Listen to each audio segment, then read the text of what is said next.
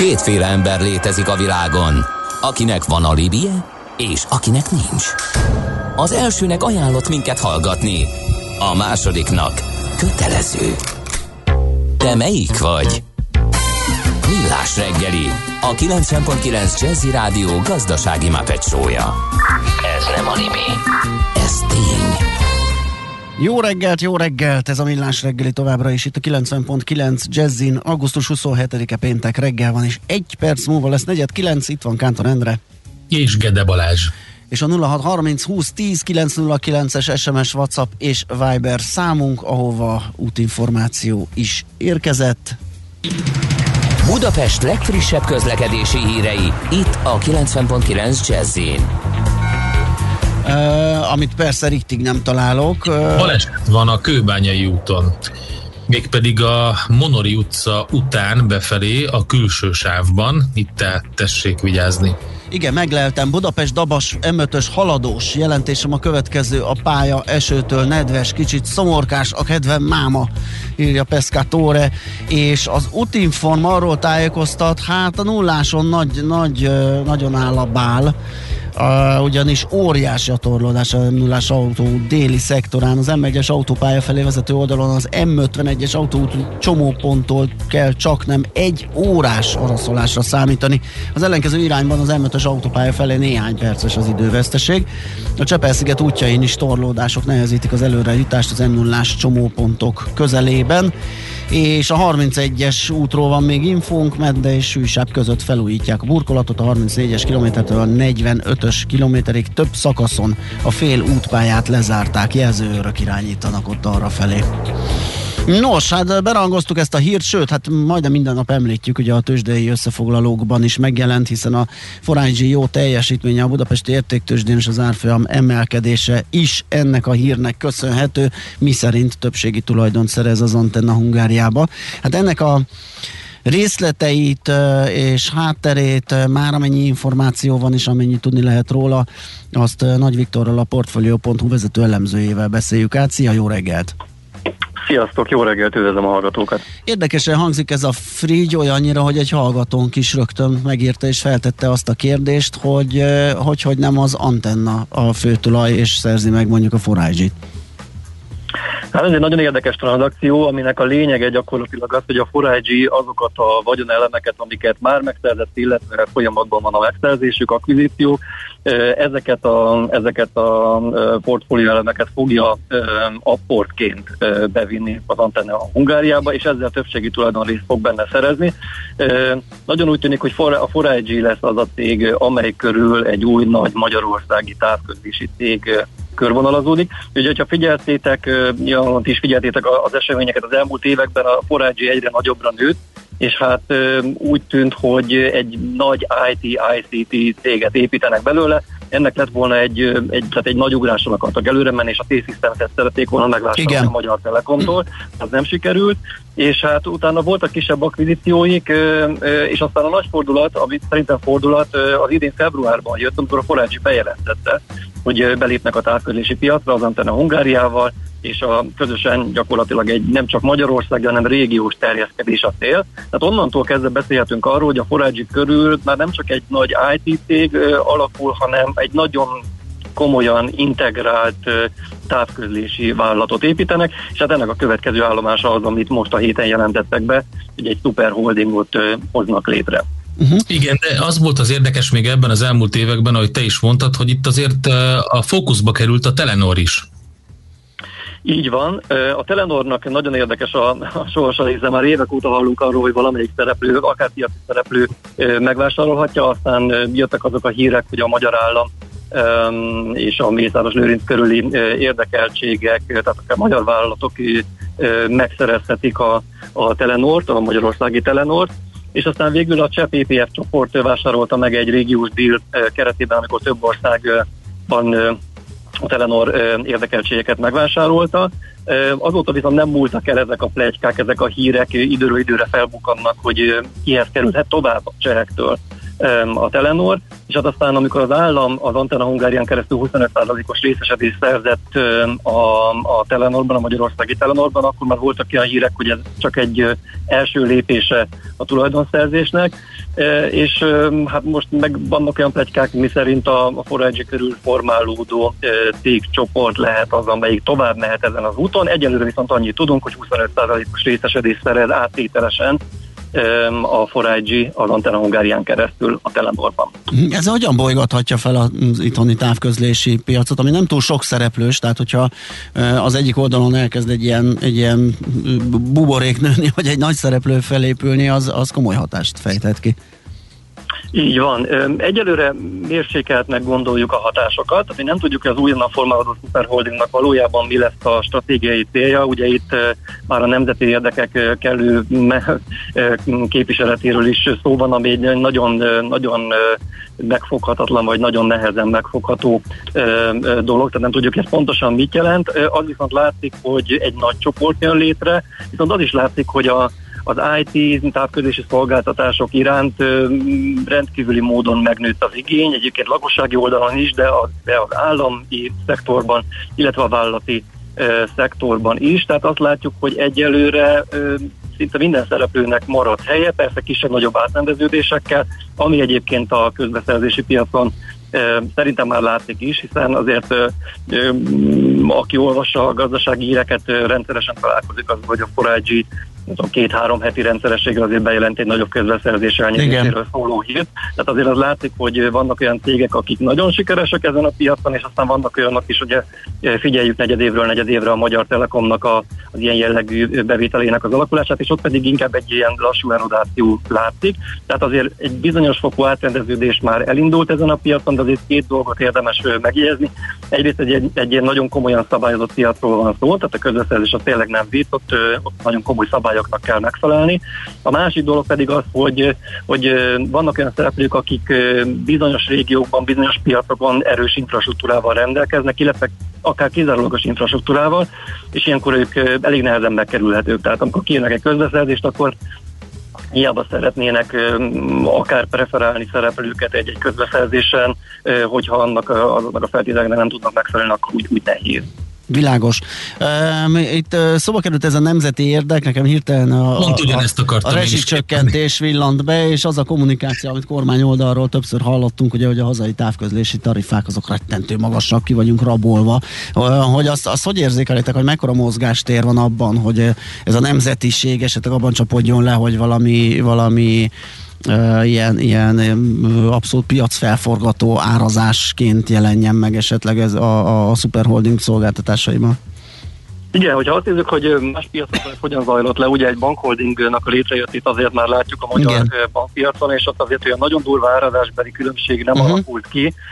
Hogyha ebből indulnánk ki, akkor azt mondanánk, hogy ez a hatás is inkább mérsékelt lehet, viszont ez tényleg ez egy, ez egy reális, reális forgatókönyv. Mi van, hogyha az újonnan létrejövő superholding majd akár lényegesen kedvező feltételek mellett kínál szolgáltatásokat, akár lakossági, akár vállalati szereplőknek a közeljövőben. Ez egy, ez egy, ez egy reális forgatókönyv lehet, egy erre utaló jelek ugye egyelőre még nincsenek, annyit tudunk, hogy a, hogy a forrágyi nagy valószínűséggel megvásárolja a digit, és ezzel 1,1 millió ügyfél kerül hozzá, tehát egy nagy ügyfélbázis, és ugye azt is tudjuk, hogy a digi már eddig is a, inkább a diszkontározásáról volt ismert, tehát egy kifejezetten jó minőségű és egyébként olcsó szolgáltatást, vagy jó áru szolgáltatást nyújtott a piacon. Hogyha ebben további változás jön, az azért, az azért megmozgathatja a piacot, és ügyfélállomány mozgásokat generál uh-huh. a piacon. Hát igen, meg ugye akkor azt lehet mondani, hogy egy olyan szolgáltató mondjuk a teljes kormányzati szektornak, az összes minisztériumnak, minden közszolgának és stb. intézménynek a szolgáltatója, ami magyar állami tulajdonban van, illetve az sem mindegy, hogy ez az ügyfélbázis adatállomány, ugye az adat az új olaj, és hát nyilvánvalóan fél mindenki attól, hogy kikaparintja meg mondjuk akár a magyar állampolgárok adatait is, ez milyen kézben van. Tehát valami ilyesmit sejtek én itt az a nemzeti érdekek képviseletében.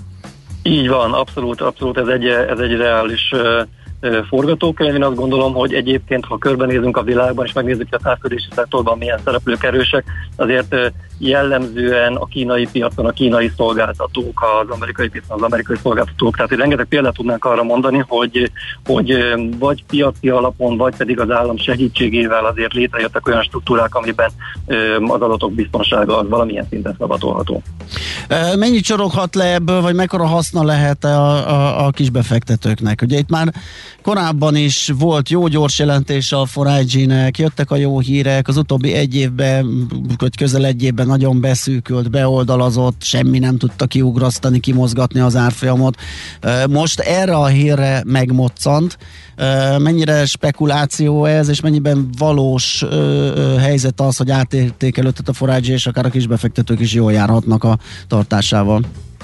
Hát ugye megnézzük, hogy az elmúlt hónapok, mondjuk az elmúlt egy-másfél év miről szólt a világ tőzsdén, akkor az szól, hogy a, hogy a befektetők imádták a növekedési Igen. sztorikat, imádták azokat a sztorikat, ahol, ahol IT-val kapcsolatos dolgok voltak, a tech szektor szárnyalt, ezzel szemben a forágyi, amelyik egyébként egy növekedési sztori és tech sztori is, ennek az árfolyama gyakorlatilag semmit nem csinált az elmúlt, mondjuk, most nézem a grafikont, hát mondjuk durván az elmúlt egy-másfél évben, igen, tehát ez a 600-650 forintos sáv volt az, ahova beragadta az árfolyam, és gyakorlatilag, ahogy te is említetted, szinte mindegy, hogy milyen jó hír érkezett a céggel kapcsolatban, legyen az nyertes nagy összegű közbeszerzés, legyen az, az hogy a nagy tulajdonos folyamatosan vásárolta a részvényeket, jó vállalati gyors jelentések, akvizíciók, de gyakorlatilag semmilyen híre nem reagált érdemben az árfolyam. Most azt látjuk, hogy ebből a sávból igyekszik az árfolyam kitörni fölfelé, ami nehezíti egyébként a, a, a forrágyi papírjának a beárazását az az, hogy bár látjuk azt, hogy egy a mostaninál is jóval nagyobb cégcsoport jön létre, és ez vonzó lehet a befektetők számára, azonban az, hogy a nap végén mondjuk például mennyi részvényel fog rendelkezni a Forágyi, az egy nagyon nehezen előrátható dolog. Aha. Tehát az, hogy hogyan, hogyan finanszírozzák ezeket az akvizíciókat, ami mondjuk, tehát hogyha csak a digit nézzük, ez a messze a legnagyobb falat, hogy a diginek a, a megvásárlása azért egy ilyen 100 milliárd pluszos tétel, ennek a finanszírozásának az összerakása azért jó néhány forrásból kell, hogy összeálljon. Gondolok itt például a növekedési kötvényprogramra, abból azért néhány 10 milliárd forint biztos, hogy becsorog ebbe a, ebbe a felvásárlásba.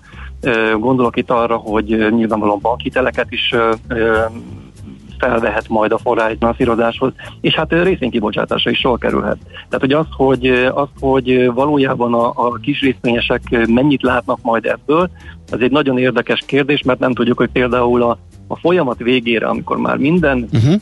Öm, olyan vállalatot megvásárolt a Forágyi, amit szükségesnek tart a portfólió kiépítéséhez, hogy akkor vajon mekkora adósságállományjal fog Igen. rendelkezni.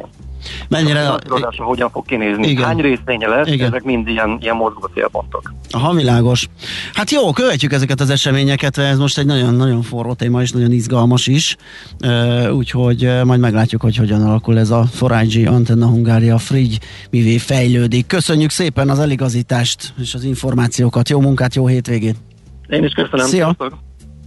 Nagy Viktorral, a Portfolio.hu vezető elemzőjével beszélgettünk arról, hogy a Forágyi többségi tulajdon szerez az Antenna Hungáriába, és hát ahogy hallhattuk, azért ez egy eléggé piac felforgató esemény lesz, és hát a részvényeseknek sem mindegy, úgyhogy érdemes majd figyelni, követni az árfolyamát. A... 100 milliárdot összelapátolni, az nem lesz egyszerű, tényleg. Hát az nem. De de közben ugye egy ilyen összeesküvés elmélet is megfogalmazódhat. Hát itt többet is lehet, tehát fel lehet, fel lehet dobálni ezekből jó párat. Jó, jó, de most nem tényleg, hogy a Diginek mintha nem lett volna semmi, nem sikerült volna semmi az elmúlt években.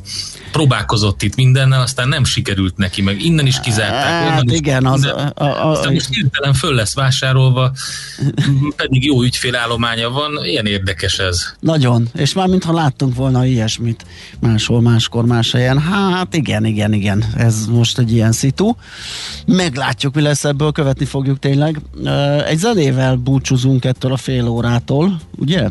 Jaj. A zene után elmondhatja Tari Bolya a híreket, elmondhatja persze, majd mi megengedjük. Szóval elmondja a híreket, és utána jövünk vissza, és hát ismét meg ünnepeljük Georg Wilhelm Friedrich Hegel születésének napját egy jó aranyköpéssel. Aranyköpés a millás reggeliben. Mindenre van egy idézetünk. Ez megspórolja az eredeti gondolatokat. De nem mind arany, ami fényli. Lehet kedvező körülmények közt gyémánt is. Hát itt van ez a fantasztikus Georg Wilhelm Friedrich Hegel, német filozófus, aki 1770-ben született ezen a napon, és azt mondta, hogy a történelem arra tanít meg bennünket, hogy az emberiség semmit sem tanul a történelemből. Szerintem ez egy nagyon jó meglátás, igen. Jó, egyébként ő idealista volt, tehát ez az egyik olyan mondása, ami kicsit ellentétes a, azokkal a dolgokkal, amiket ő állított. Nem ellentétes, hanem uh, inkább az ilyen pessimizmusra hajló. Uh-huh. De egyébként alapvetően optimista volt, például a történelem kapcsán azt gondolta, hogy a világtörténelem fejlődésének végső soron egyetlen meghatározója van, mégpedig az, hogy a világszellem önmegismerési folyamata ez, hogy megismerje magát, mert hogy elvesztette magát, és hogy megismerje, és ez a folyamat lényegében a kultúra kiteljesedése. Uh-huh. Tehát eddig ez egy ilyen, tényleg egy ilyen nagyon idealisztikus gondolat. Aztán utána azt is mondta, hogy ez a végső megjelenési formája a felvilágosult porosz állam. Hát ez nem jött be, hogy a felvilágosult porosz állam, de egyébként, ha belegondolunk abba, hogy a hogy ő szerint, Hegel szerint egy-egy eszme az általában a, a maga ellentétébe csapált, ez a tézis, antitézis folyamat, amiről beszélt, aztán utána mindkettő feloldódik egy átfogó elvben, ez a szintézis. Na most az biztos, hogy Magyarországon a tézis-antitézis korszakát éljük, Igen. Hogy ebből szintézis mikor lesz, abban csak reménykedni tudunk, meg abban is, hogy tényleg lesz egy olyan, hogy felismeri magát a világszellem, és a kultúrában kiteljesedve egy felvilágosult emberiség lesz, leszünk. Hát ez, ezért mondom, hogy idealista volt. Aranyköpés hangzott el a millás reggeliben. Ne feledd, tanulni ezüst, megjegyezni arany. A mozgás jó, a mozgás egészséges, a mozgás motivál, serkenti a gondolkodást és fiatalít. Aki mozog, az boldog ember és kevésbé stresszes. Pályán, ösvényen, vízben, nyeregben, egyedül vagy csoportosan, labdával vagy anélkül, mindegy. A lényeg, hogy mozog. Épp testben. Hát folytatjuk azt a beszélgetés sorozatot, amit a Színlab képviselőivel folytatunk. Ugye olimpikonokat, élsportolókat is tréningeznek azáltal, hogy különböző laborvizsgálatokkal és az étrendjük, a vitaminozottságuk, a mindenféle uh, mutatóik javításán keresztül is próbálnak hozzájárulni a csúcs teljesítményhez. Hát most arról lesz szó, hogy ez nem csak az olimpikonok, és nem csak az élsportolóknak a kiváltsága. Póda Tamással, a Színlep Hungary Kft. kereskedelmi és marketing igazgatójával beszélgettünk erről. Jó reggelt kívánunk! Jó reggelt kívánok! Na, ez mit jelent, hogy ez, ez, ez nem csak a, a, a profiknak a kiváltsága, mennyiben nyitott ez Én a lehetőség? elmondom neked, Balázs, hogy ez mit jelent. Ez azt jelenti, hogy hiába ettem ma is meg a vassal, meg cinkkel, meg magnéziummal megtömködött granolás műzlimet, mégsem ment úgy a futás, mint ahogy azt gondoltam volna. Miért? Teljesen ki vagyok akadva, pedig én mindent megteszek. Hát igen, hogyha erre ilyen egyszerű, exakt válasz lenne, akkor biztosan nem lenne egy külön üzletágunk, aminek a tudományos munkája a mindennapokban ezzel foglalkozik. Először is egy kicsit egy ilyen, egy ilyen történetileg visszatekintés, hogy ugye a Sinlab miért is hozta létre ezt a sportdiagnosztikai üzletágát. Elsősorban azért, ugye, hogy az elit sportolókat és az olimpiára készülő versenyzőinket tudjuk segíteni, illetve mindazon versenysportolót, aki ugye professzionálisan ebből él. És akkor már az volt a célunk, hogy a, az, ezekkel a sportolókkal való együtt élés és, a, és az együtt közös munkából a legjobb tapasztalatainkat levonva, hogy tudunk aztán az amatőr sportolóknak a segíteni abban, hogy például egy ilyen, egy ilyen vassal és tinkel megáldott granulátumos műzli után jobban lehessen futni. Nem tudom, hogy mikor volt utoljára vitaminpanel felmérésen. Azt hittem, hogy mikor volt utoljára futni, mert ugye azért az része annak, hogy futni is kell hozzá, Igen. nem csak vasat meg cinket. Na, na, na, na, Nem voltam vitaminpanel felmérésen, sajnos, de egyébként ez baromi fontos lenne, mert hallgattam, sőt, részt vettem a legutóbbi beszélgetésben, amikor a, amikor a, a, a tokiói eredményekről volt szó, már mint hogy a labor eredményekről, és elképesztő érdekes dolgok derültek ki más az élsportolóknál is. Kezdjük az elejéről, mi ez a vitaminpanel? Vitaminpanel igazság szerint már egy létező termékcsoportunk volt, amit, amit eddig azért nem használtunk ki ilyen mértékileg, mert nem építettünk a vitaminpanel kiértékelésére egyéb szolgáltatásokat. Ugye ez az, amit most felépítettünk, és próbálunk majd minél szélesebb körben elérhetővé tenni. A vitamin panelben különböző vitaminoknak a vizsgálata zajlik, tehát gyakorlatilag egy vérvétel után meg tudjuk mondani, hogy a páciensünknek a, a, a szervezetében mekkora a vitamin háztartás, hogy milyen mértékű a vitamin háztartás. Ugye maga a vitamin az nagyon fontos e, e, a szervezetünkben a jelenléte, hiszen ez kell ahhoz a kiegyensúlyozott ellátottsága, hogy mondjuk egy anyagcsere megfelelően zajlódjon le. Ugye ez a vitamin panel érhető el most nálunk, ö, ö, nagyon kedvező áron, mert tudtuk honosítani, tehát eddig ez egy nagyon drága vizsgálat volt kimondottan, most már megfizethető áron elérhető. És pontosan azért honosítottuk, hogy az amatőr sportolók, akikből, akikből nagyjából Magyarországon olyan hát olyan 300 ezer sportoló van. Ugye azt mondjuk, hogy az a sportoló, aki egy héten több mint három órát foglalkozik testedzéssel, az már nálunk egy potenciálisan jó ügyfél lehet arra, hogy segítsük a sportcéljainak az elérését. A sportcélok azok ugye teljesen különbözőek lehetnek. Én megmondom őszintén amatőr futbalista vagyok, mint egy jó amatőr futbalista kevés sportcél a lélek, de vannak ugye nálamnál komolyabb sportolók, mondjuk akik triatlonosok, akik Iron mendre készülnek, vagy maraton szeretnének lefutni, nekik nagyon exakt és nagyon kemény sportcéljaik vannak, amiket ők valóban komoly edzésekkel támogatnak.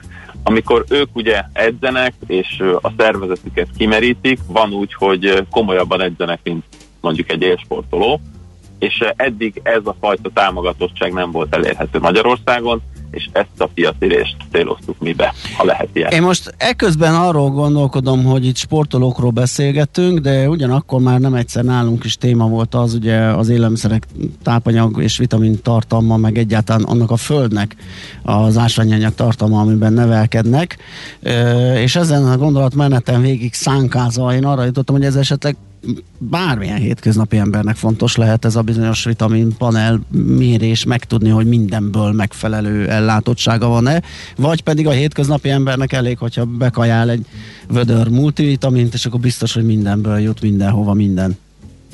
Igazából jogos, tehát mindegyünk számára nagyon fontos a, a vitamin készlet megfelelő szinten tartása.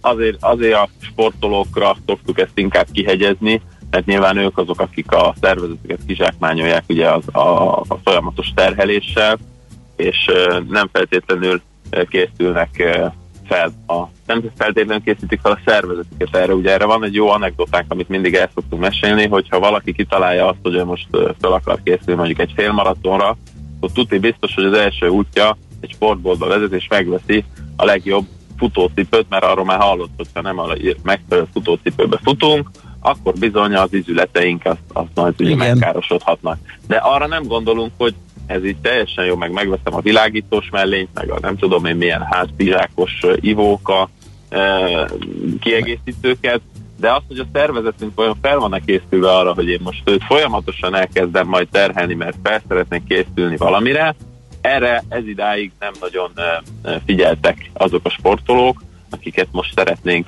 egy ilyen kicsit edukálisan is megközelíteni, meg hát természetesen a, a támogatásunkat felajánlani. Ez egyébként, ezt egy, igen, hát a, a szavaidból én azt vettem le, hogy azért ezt még kevesen használják, és sokszor inkább nekiesnek annak a bizonyos sporttevékenységnek.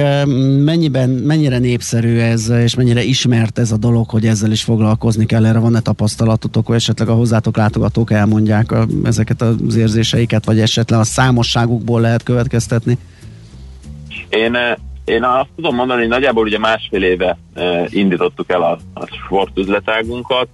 akkor az, ezekkel a célokkal, amiket az előbb említettem, természetesen a fókuszban akkor ugye az olimpia Igen. került, tehát gyakorlatilag az élsportolókkal kezdtünk el foglalkozni, hogy őszinte legyek, a kapacitásaink sem nagyon engedték volna meg, hogy a nulladik pillanattól azt mondjuk, hogy 300 ezer sportolót szívesen fogadunk, és, és várjuk, és segítjük a munkájukat, illetve nem volt meg az a tapasztalat, amit le tudunk fordítani. Tehát például egy vitaminpanel az bizony arra a tapasztalatra épül, amit mondjuk az élsportolóknál észrevettünk, hogy mik azok a hiányosságok. Össze tudtunk készíteni belőle paneleket, ugye nem csak vitaminpanel van, vannak panelek, vannak mindenféle ilyen fitness paneljeink, és valóban ugye a sportolókon kívül, ami ma, mostanában nagyon divatos, hogy az életmódváltók, akik most az életmódjukat Igen. szeretnék egészségesebben élni, na hát ő nekik is nagyon fontos lehet egy, egy, egy belső, teljesen őszinte, és mindenféle kompromisszumok nélküli tükör, hogy hogy is nézünk ki belülről. Én, én még ezt szoktam ugye anekdotaként mondani, hogyha az ember eljön a színlapba,